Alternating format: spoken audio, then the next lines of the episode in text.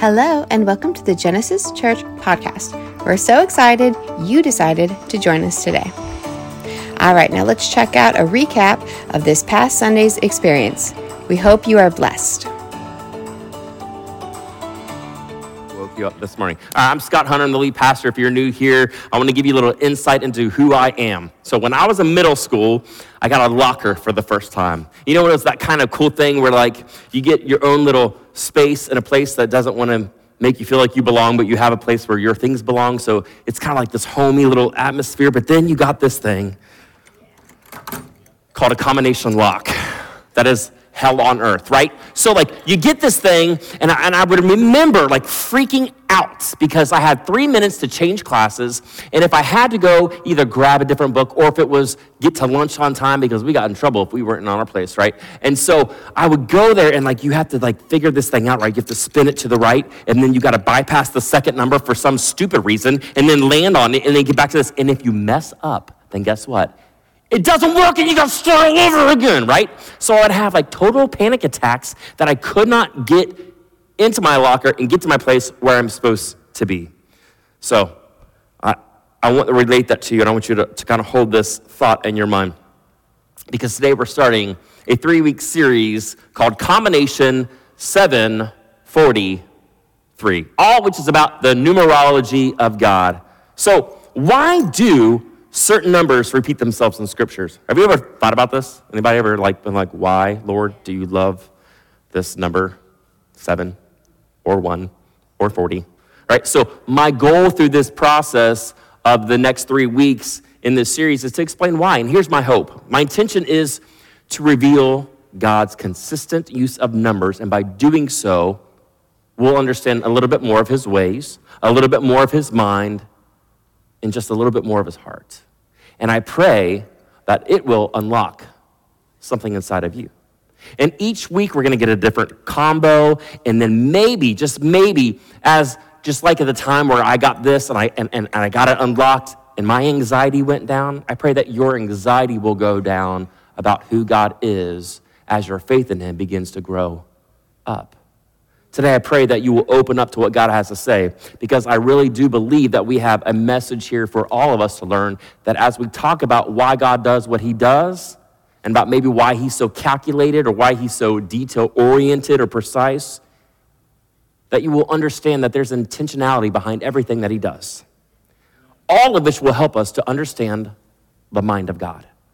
The ultimate goal is if you unlock the combination to understand God, then maybe you just might make more room for Him in your life.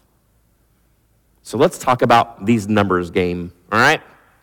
One. One is the number of God. He is one. He is only. He is unique. He is the one and only God. He is the one and only way to heaven. That is the Son, Jesus Christ. We learn that in John 14, 6, where God says through Jesus, He says, I am the way, I am the truth, and I am the life. Nobody comes to the Father except through me.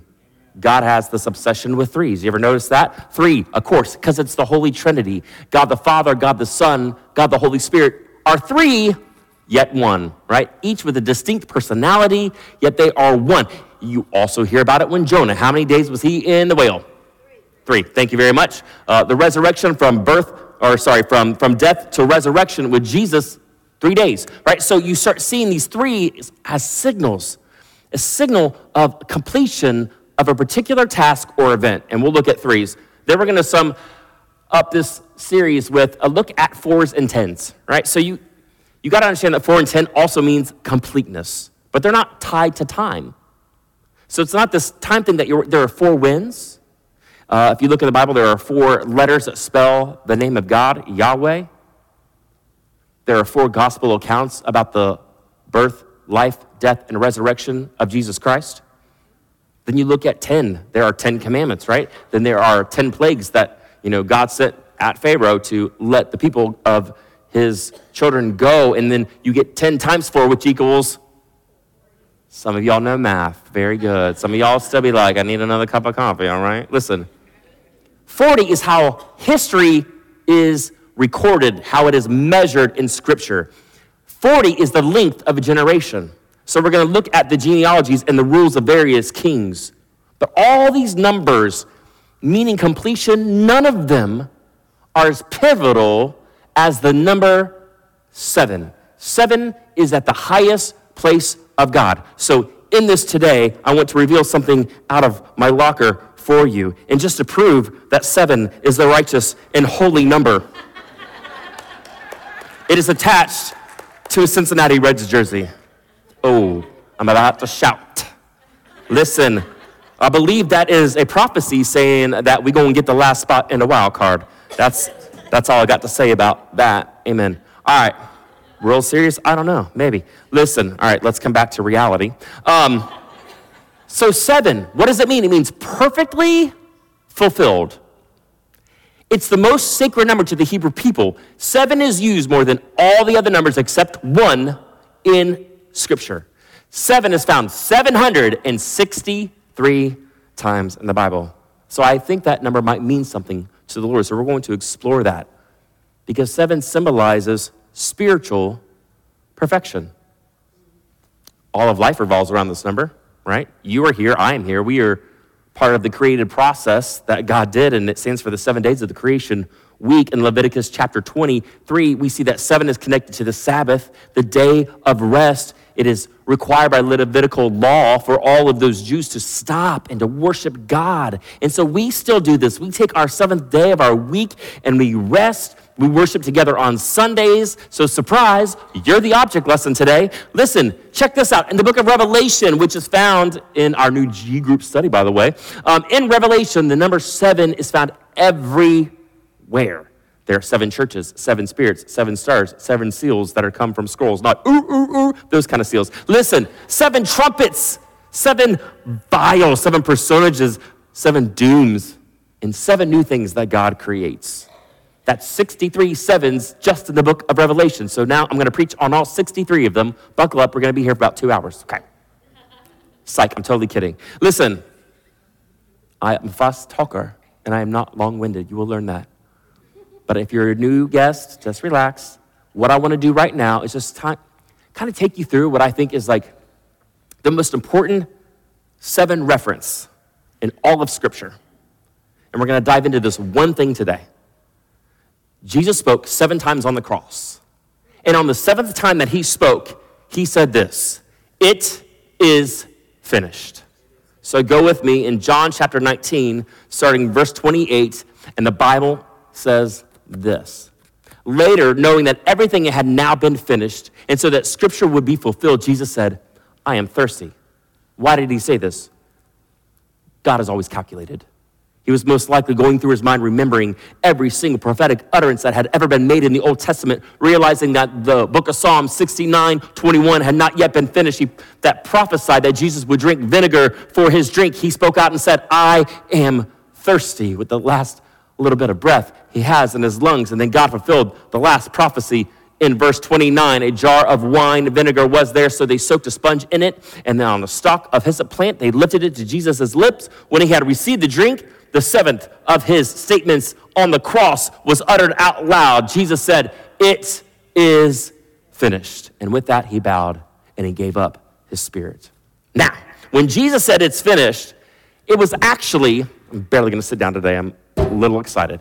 It comes down to this one word. This phrase is down to one word in the Greek. Tetelestai. Everybody say, tetelestai. Come on. It can be translated in these three ways one, to end, two, to complete, and three, pay off a debt. The Bible shows us that Jesus, all knowing, knew that this moment everything was complete. He said to the Lord, That is my victory, to tetelestai. It is finished. My mission is done. So we look at these words in one of three ways in the life of Jesus.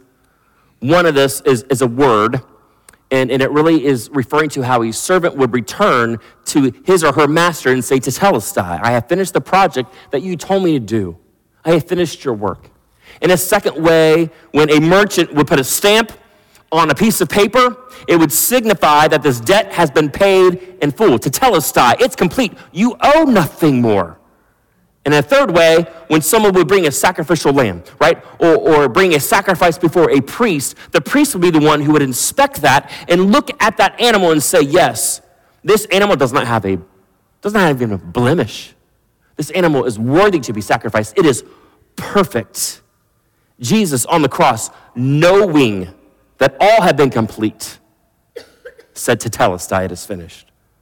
What was finished? Let me tell you what was finished. The perfect work of Jesus Christ was finished. The servant returning to his master saying, I have finished the work that you sent me to this earth to accomplish. It is finished. The perfect work of Jesus Christ was finished. He was saying, Now the debt that all of us owe has been paid in full. There is nothing left. My blood has blotted out the sin, has paid by the shedding of my blood to trade your life with mine. I traded my life for yours, for the wages of sin that is equal to death. I took it from you. I paid that wage for you. You owe nothing more tetelestai.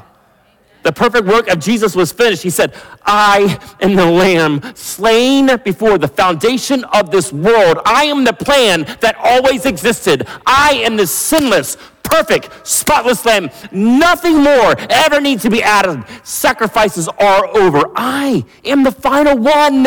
It is finished. So now, when you place your faith in the perfect work of Jesus Christ, tetelestai, it is a cry of victory. It is finished. You get salvation, you get freedom, you get forgiveness, and to boot, you get eternal life so that you might live and be with Him forever and ever and ever. Can I get an amen? Breathe. Okay, sorry. I'll get a little excited from time to time. Now, listen. Imagine this, okay?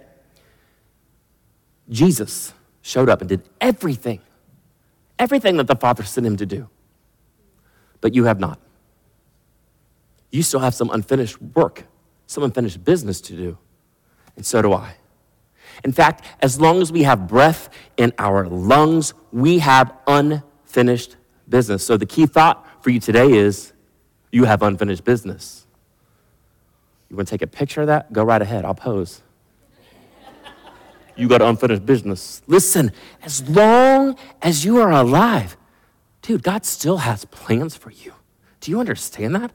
That Jeremiah 29 11 is so very true that their plans to prosper you, they are not to harm you. Their plans to give you a hope and a future. God's good and pleasing and perfect will has been planned out for you. So, you, my friend, you still got some unfinished business let me share a little story with you, and, and you might make this or let this make sense in your mind on how it lives out practically in our lives about unfinished business. One time, I bought a blow up boat raft for me and my children to get into the ocean. And I started blowing this thing up with one of those electric pumps, and I hear, psst. I'm like, oh no. Brand new, stupid float. It has a hole in it. So I find that dumb hole, and I do the dad fix. What do I put on it? Duct tape. You're welcome. You're right. Listen, there was a patch in the box, but I was like, dude, it's like time and it's got to be like heated up and blah, blah, blah, blah, blah. And I was like, duct tape, slap. We go down the ocean. I hear the psst, and all of a sudden that little tiny hole went really big hole. And uh, bad call, Dad. We got in the ocean, so duct tape's not waterproof. And that large hole on the way to the boat, the tape popped and we dropped. It was bad. Um, so we got all this rubber around us and we're all trying to float and trying to drag my kids back to the, the beach. But that's what happens when you got a, a large issue because of unfinished business. That stupid patch had to go on the boat. Many of you have some unfinished business in your life right now. It's starting off as a small issue. But if you don't deal with it quickly and in the right way with the right tool, with integrity, it, became, it can be this like enormous problem, and you'll be sinking fast. You have unfinished business in your life, and I believe that God's going to call some of us out today to address in our lives what is unfinished. So let the Word of God unlock His truth to you this morning. See, Jesus was talking to the church of Sardis in Revelation, and He said this in Revelation 3 1 through 2. He said, I know your deeds. You got a reputation. You have a reputation of what? He said, what? Of being alive. But you are what? Dead. Wow. In other words, your reputation in our lives, you might look like you have a really good marriage, right? On the outside, people might look at you and say, man, that's a great happy couple, and they just got it together. I want to be like them, but you know in your heart there's no real intimacy between you and your spouse. You have a reputation of being alive, but in fact, you're actually dead. Others of you, let's talk about finances. Some people look at you and you're like, dude, you got a nice car, nice house. You got a reputation for being financially strong, but the truth of the matter is you're being strangled by financial debt and you're miserable. Spiritually speaking, some of you might have people that look at you at work, right? And they look at you and they're like, dude, that person has got it all together. They're in relationship with God. They go to you for advice, but you know deep down in your heart, your relationship with God is flat. You've quit reading your Bible. You quit showing up to your G group. You pray when it's emergency case only, right? and your relationship is actually dead. That's not intimacy with God. That's just using God as, as an emergency call number. You need to be in his presence. Jesus said this You have a reputation for being alive, but you're dead. Verse 2, this is what he says Wake up! Everybody say, Wake up. Wake up. This side over here, say, Wake up. Wake up. All right, good, and now do that. All right, listen. Strengthen what remains that is about to die. What a powerful statement. Strengthen what you got left, he says. For I have not found your deeds complete tetelestai in the sight of my God. You got some unfinished business. Wake up. Strengthen what is left. The problem may be small today, but I'm telling you, over time, that hole's going to get bigger and bigger and bigger. It's going to get enormous. And God got you here today to fix it to stop the boat from sinking. You have some unfinished business, and God wants to help you complete the task. Here's what the Apostle Paul said Acts 20 24. He said, However, I consider my life worth nothing to me. My only aim is to finish the race and complete the task the Lord Jesus Christ has given me. The task of what? Testifying to the good news of God's grace. What has God done in your life? Share it, give it away. That's what I'm supposed to do because why? My life is not done yet, so I am not finished yet. I have some unfinished business, and so do you. But what is it that God is unlocking in you right now? I want you to think right now, like I really want you to identify in yourself right now what is some unfinished business that I have. And if you still have breath in you, I hope you do because otherwise we're calling 911. If you've got breath, you've got unfinished business. You might have come in here dragging, I don't even know why I'm saying this, not on my notes. Young lady, God is not through with you yet. Don't you throw away your life. You got some unfinished business in this world. For example, some of you would say, Scott, yeah, I'm kind of committed here. Genesis is my home. This is my church home. But maybe you've got some unfinished business. I ask you, if this is your place of business, then I'm asking you to be part of the church. Next week, we have Access 101. It's a membership class, but it's also just a get to know you class. It is how do I plug into Genesis? It is what Genesis is about. It is one of the funnest things that we do. We share our stories, we have fun with you, we play games. You will see my crazy and insane personality. It's one on one time with us and the pastor and the staff and some directors from our church. Plug in. If you say that I need my church home and, and I need to, to plug in and get some business finished, then you need to get into a G group, a small group, an intimate fellowship group. Listen, you cannot have a church this size and think that you know everybody. It's really easy to come in here and then go out of here and not talk to anybody except the greeters at the door if you, if you want to be that way. If you don't get connected to a smaller group, I promise you, you're going to feel disconnected from the body of Christ. Maybe this is your church. Maybe this is your kind of church, and you're here just kind of observing. That's okay for a while, but like I, I will call you a Genesis customer, meaning that you know, God calls you back here to kind of get your life back together. But after a while, you got to stop consuming all the time and start serving here. It's okay for a bit, but I'm telling you, God's got something in you for you to give away to this world. Hmm. And if you're just consuming and not participating fully, then you've got some unfinished business. God wants to use the gifts that He's given you to minister to some of these kids. We have a ton of kids in foster care that come to this church. You might be the only mom or dad they ever get. Or our students, or our outreach ministry that just launched this Thursday. It was awesome and off the chain, like literally packed. Or special needs ministry, or maybe first impressions, or working in the cafe. Check a Connect card and we'll get you plugged in. Because I think that survey, and allows you to, to live out the way that God has called you to live out because He put that in you for you to go and give and serve and change this world in His name, for His name, for His glory. And if you're not using it, then what are you doing? You're just consuming. You're just a customer shopper at church. Maybe your maybe your unfinished business is physical. You're not eating right. You're not exercising right. And God is calling you to get in shape. This is me. Okay? I had 10, 11, 12, 13 surgeries in one year. Okay? So they gained a lot of weight because I laid in bed and a lot of you brought me food and I was like, nom, nom, nom, nom, nom, nom, kick, right? And you're like, Dunkin' Donuts, this and it's Pastor Scott's house. And so I ate the whole dozen by myself, watching TV and crying.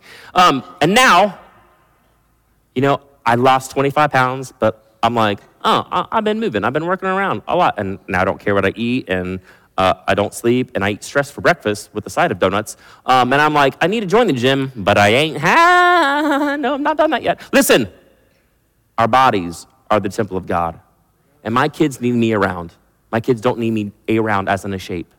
Um, because I need to live and make sure that I am here providing for them, taking care of them, taking care of my spouse, taking care of you. So I got some unfinished business. We got some fin- unfinished business. I know it's hard. That's why I'm wearing this jacket to cover up all these rolls that are hanging over my back of my pants. Listen, it's all doable with Jesus. The hardest thing in life. It is. Right? All things are possible with him. But maybe you got some unfinished business. But maybe it's financially. Maybe it's time for you to seek God and plug that hole in your boat, right? And to stop sinking and honor Him with some biblical plan for resources. The resource that He has given to you, that He is trusting to you. Maybe you made a commitment at one point to tithe. You want financial blessing. You do money God's way, and God will pour out a blessing that you won't even be able to contain. I promise you that. You got good intentions, right? But where's the follow through? Maybe your marriage is suffering. It's easy to point fingers at your spouse, but maybe instead of criticizing, maybe you drop to your knees and you get alone in the presence of God and you repent and you let the Spirit of God to correct your heart and all the things that you're doing that's not helping.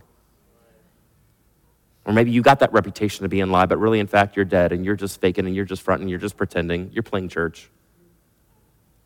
And God is calling you to be who He's called you to be. And maybe you keep seeing the same need over and over and over, and you're not meeting that need. Or maybe you haven't obeyed the voice of God, and God's like, join the new Genesis Outreach team, get in Hope Florida team, go serve some kids, keep them getting from pulled out of their homes, and, and, and work with DCF. Or maybe it's just a person in your life that you desperately need to share your story with, but you're not doing it because you don't feel the need. Because God is not working in your life like He used to. He's not stirring your heart like He used to because you're not in the presence of God like you. So you got unfinished business. So identify your unfinished business. And just let the presence of the Lord speak to you about finishing strong. Jesus, knowing that all was complete, tetelestai. It is finished. So, how do we finish strong? The Bible teaches us two principles. So I want to teach on, and then I'm going to wrap this thing up. Here are two thoughts that I'm going to leave you with today, and, and we're going to break this down. The first thing, to finish strong, God's word teaches us to commit to a finishing decision. Commit to a finishing decision. One of the problems today that people wrestle with is being indecisive, right? Why is being decisive so important? Because we make our decisions and our decisions make us, period. You are who you are today because of the decisions that you made yesterday. And you will be who you are tomorrow because of the decisions you're making now and the rest of this day. Let me remind you, too, that indecision is still a decision. Or decision to not do anything at all, that's a decision, too. And that's how sadly many people live their lives today. They're like, I'm just overwhelmed, so I'm just not going to do anything. But the Lord says, commit to a finishing decision. Jesus illustrated this in a parable. He liked to tell stories, and I like to tell stories. And so I love this. Luke 14, 28, 30, Jesus said, Suppose one of you wants to build a tower. Will he not first sit down and estimate the cost to see if he has enough money to complete it? For if he lays the foundation, puts a couple rocks down, and he's not able to finish it, and everyone sees him, is going to ridicule him, saying, This fellow began to build a tower and he was not able to finish it. What do you think that's saying? What do you need to do? Seek God, seek wise counsel, listen to those who you, who you trust that are biblically sound. You seek God and you seek His word, and when you hear from Him, you make a commitment, you make a decision. It is finished. How does this apply? Remember, God gives you two ends this one and this one, right? With this one, we think, we pray, we seek Him. This one, what are we doing? Sitting on it. Heads you win, tails you lose. Get up and move. Commit to a finishing decision. Jesus did it when he was in the Garden of Gethsemane. He was facing the cross. And in Matthew 26, 39, it says, going a little farther, he fell to his face on the ground and prayed, My Father, if it is possible, take this cup of suffering that I'm about to endure and take it from me. But not as I will, but as you will. What, I, what did he do in that moment? He's praying, and then, like, boom, it hits him. I will do whatever the Father has sent me to do. Your will, not mine. What he was doing in this moment, he was making a decision that it doesn't matter how bad this torture is going to be, how much ridicule I'm going to face, I'm going to move forward with the plan. A finishing decision, no turning back. Your will be done, not mine. Tomorrow is 9 11. You and I never need to forget that feeling of what it felt like to feel attacked. I lived in New York City with my wife on September 11th in 2001. She was working at New York Life. I was an actor and I worked during the day as a temp in different places all over the place when I wasn't in rehearsal or an audition. And we lived through the nightmare of 9 11 firsthand. Like I watched the towers fall. And I got kicked out of my building with everybody else in New York City there were no cars, it was just people flooding the streets. And I walked dozens and dozens and dozens of blocks and miles to get to my wife. And I called her right before I left my building and I said, Don't you move, stand outside your building. I'm coming to find you. And we went through all those streets that day. And these are the pictures that I took because you didn't have phones on your cameras back in the day, they were just phones. And I went and got a disposable little camera before they shut everything down across the street. And I snapped these pictures because I knew I was never going to need to forget this moment in time. How I didn't grasp that the Lord was going to use this to flip my life, I don't know. A few weeks later, I was sitting in the Brooklyn Tabernacle, and the pastor just stops the message in the middle of it. And he looks up and he points up, and me sitting in like the third balcony because it's a huge church. He says, What are you waiting for? Someone's supposed to be in the full time ministry. The time is now. And my wife looks at me and I look at her and we knew. And in fact, she says, uh oh. and I would not be here today.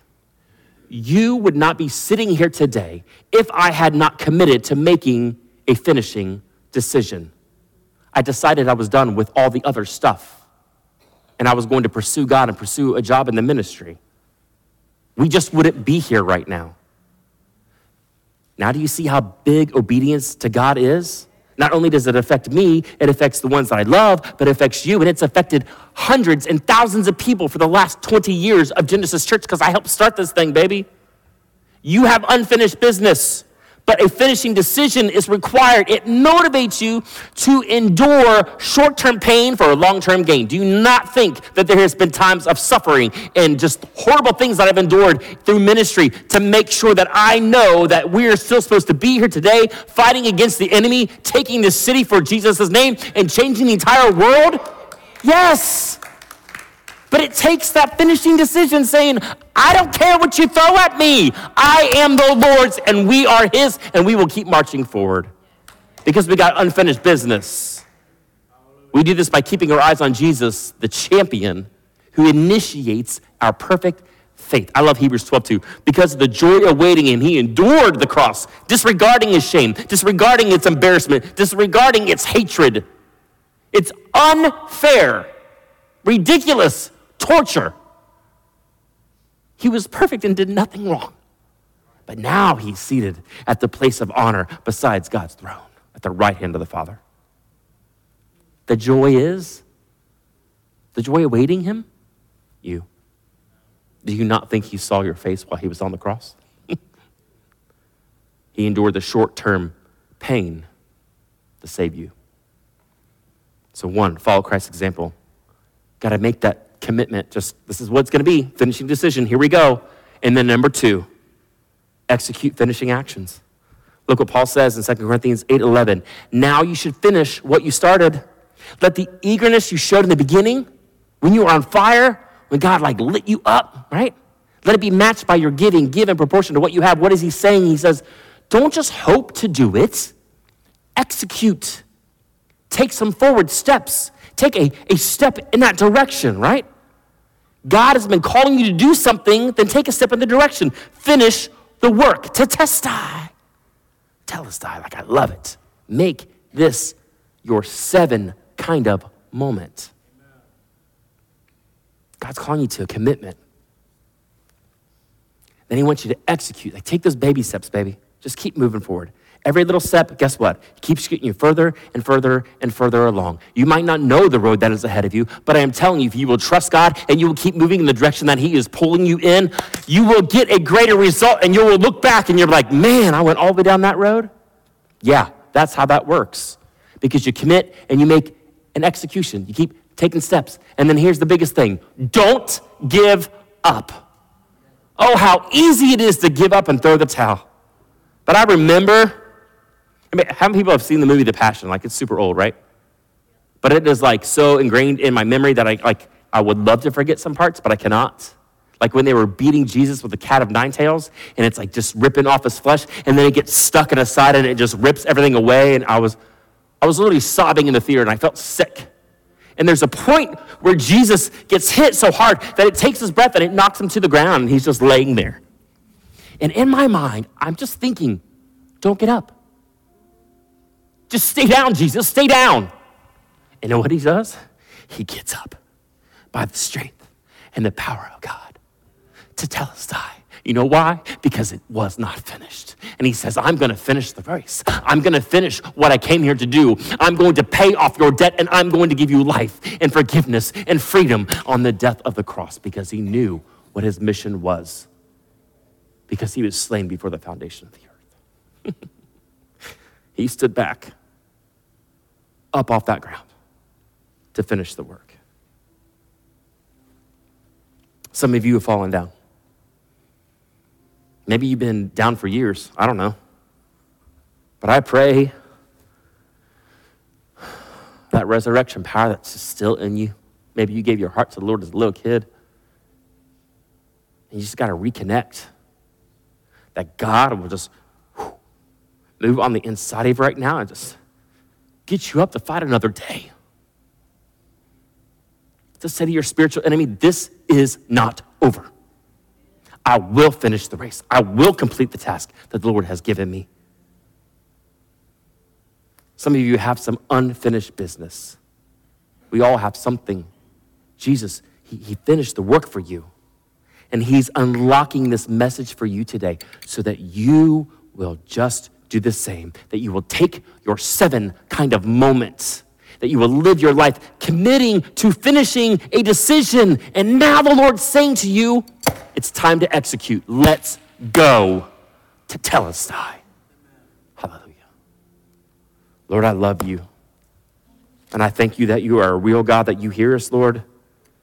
And Lord, that everything that you do is intentional. Everything that you do, Lord, has purpose. Everything, God, that you do is ordained. And so, Lord, in this moment, I pray for those that are just sitting in this room and they are wrestling, God, with who they are in the light of who you are. God, that they will just stop running, they'll just stop fighting.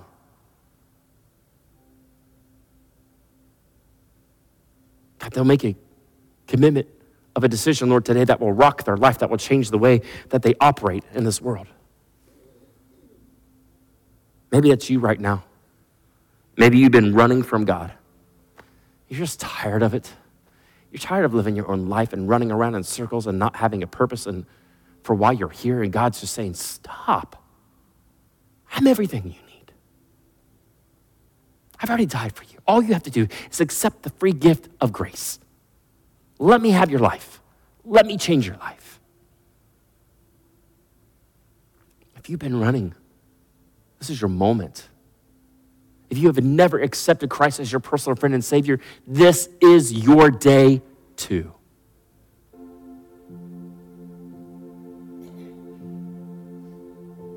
If that's you, either case, just slip up your hand and look at me. Just let me eye contact. There's one. I know there's somebody else in here. There's two.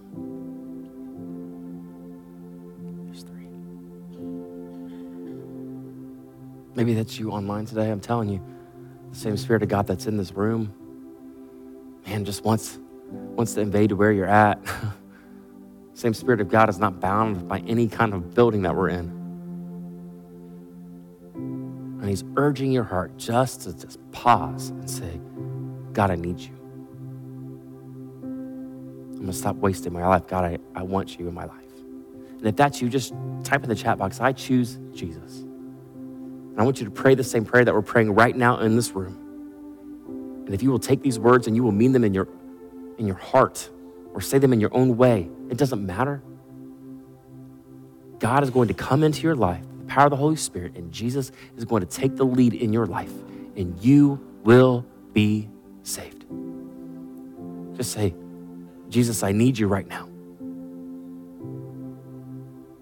Come into my life.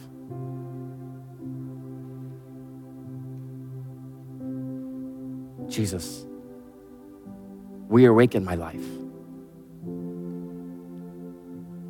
Hit the reset button. Make me clean, make me new, make me yours. I believe you are who you say you are. That you are the Son of the living God. That you died and you rose again for me. And from this moment, I choose you to be my personal friend, and Savior for the rest of my life. Now lead me, Lord. Use my life. For I'm going to serve you from this day forward until I get to see you face to face in heaven in Jesus. All right, thank you for joining us here at the Genesis Church podcast. Remember, you can join us every Sunday at 10:31 a.m. on all social media platforms. You can also join us in person every Sunday at 1031 right here at 4070 Mission Road in Tallahassee. God bless you and have a great day.